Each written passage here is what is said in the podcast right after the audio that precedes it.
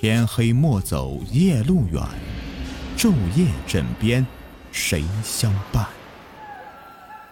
欢迎收听民间鬼故事。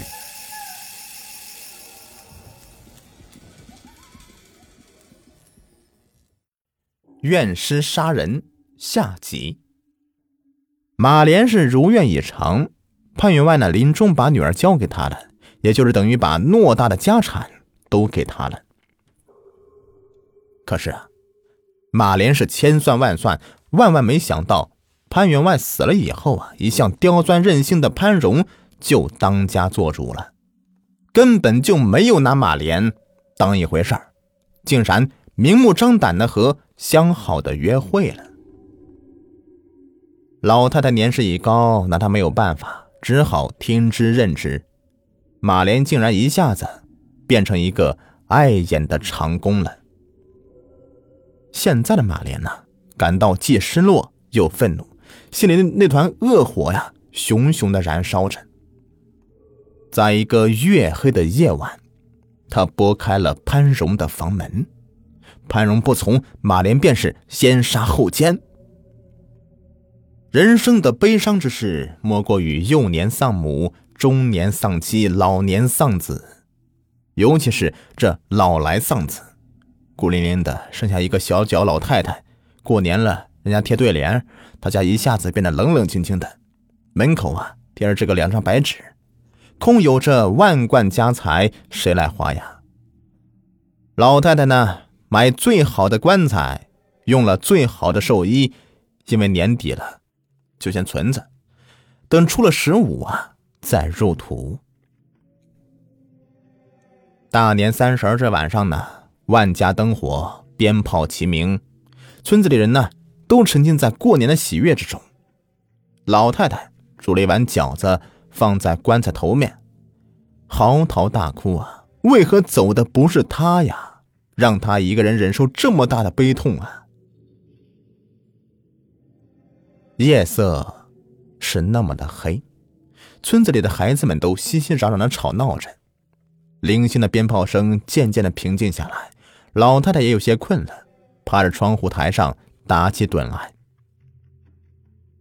忽然，就看到门口有个人站着，老太太睡意全无啊，仔细看去，那个人好像是被什么东西给吊着，飘飘悠悠的向大门口去了，也不开门，就那么的穿了过去。老太太赶紧下炕。跟着跑了出去，脚小又加上害怕，好大一会儿才打开大门，四下里张望，就看到那个人在院子里外着飘着，慢慢的转悠一圈，冲着村西去了。老太太终于看明白了，那个人呢不是来偷尸体的，是自己的女儿。老太太是战战兢兢的，重新回屋里，点着灯，棺材是打开的，里面女儿的尸体不见了。老太太瘫坐在地上，这里面的事儿，她明白了。姑娘死的冤呐，不愿意去投胎呀，变成厉鬼了，肯定是去报仇了。天快亮的时候，女儿盼荣回来了，从外面进来，背对老太太，直挺挺的站在。棺材边上，在忽明忽暗的灯光里，手里抓着一条绳子一样的东西，放在嘴里是咯吱咯吱的嚼着。一大把的东西，他竟然都给吃了，最后又舔了舔手，就慢慢悠悠的飘进棺材。几阵咔嚓咔嚓的声音，棺材又盖好了。老太太慢慢的爬了起来，费力的推开棺材盖棺材里的潘荣满嘴的血污，老太太打来热水，把他的手和脸都擦干净。这个就是马莲的死因。可是故事却没有就此结束。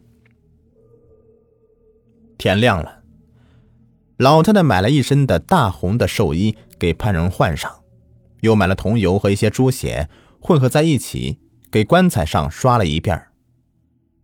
过了十五、十六元宵节，老太太把潘荣呢风光大葬。村子里呢有一个叫做牛五的人，此事潘荣生前呢相好的，知道他死了以后啊，也惋惜了好久。天涯何处无芳草，不久啊，他就又另结新欢了。到了三月份，也就是潘荣死后的九九八十一天，牛五喝酒回到家以后啊，昏昏沉沉的就睡下了。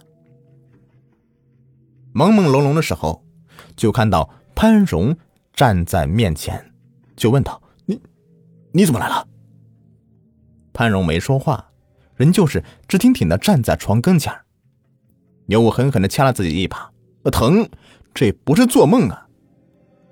潘荣两眼空洞，面无表情，慢慢的抬起双手。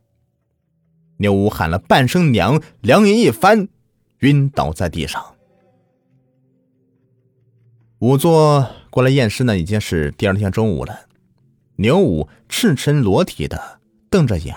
一脸惊恐，肠子被掏走了。仵作想到了马莲，又想到潘荣强打精神，走出来说了一句：“闹鬼了。”就惊慌失措的走了。这消息呢，很快的就传开了，整个村子里的人呢都炸了锅了。一个村里住着，哪里没有个什么磕磕绊绊的？想起以前的事儿。那些原来和潘家有过拌过嘴的呀，借过东西没还的，平常说话不着调的，反正是村子里没有一个人不害怕的，都害怕潘荣找自己寻仇。一村人呢，都吓得不敢出门，就是白天出来喂猪，都要一家人全出动，有提泔水提面子的，有拿棍子警戒的。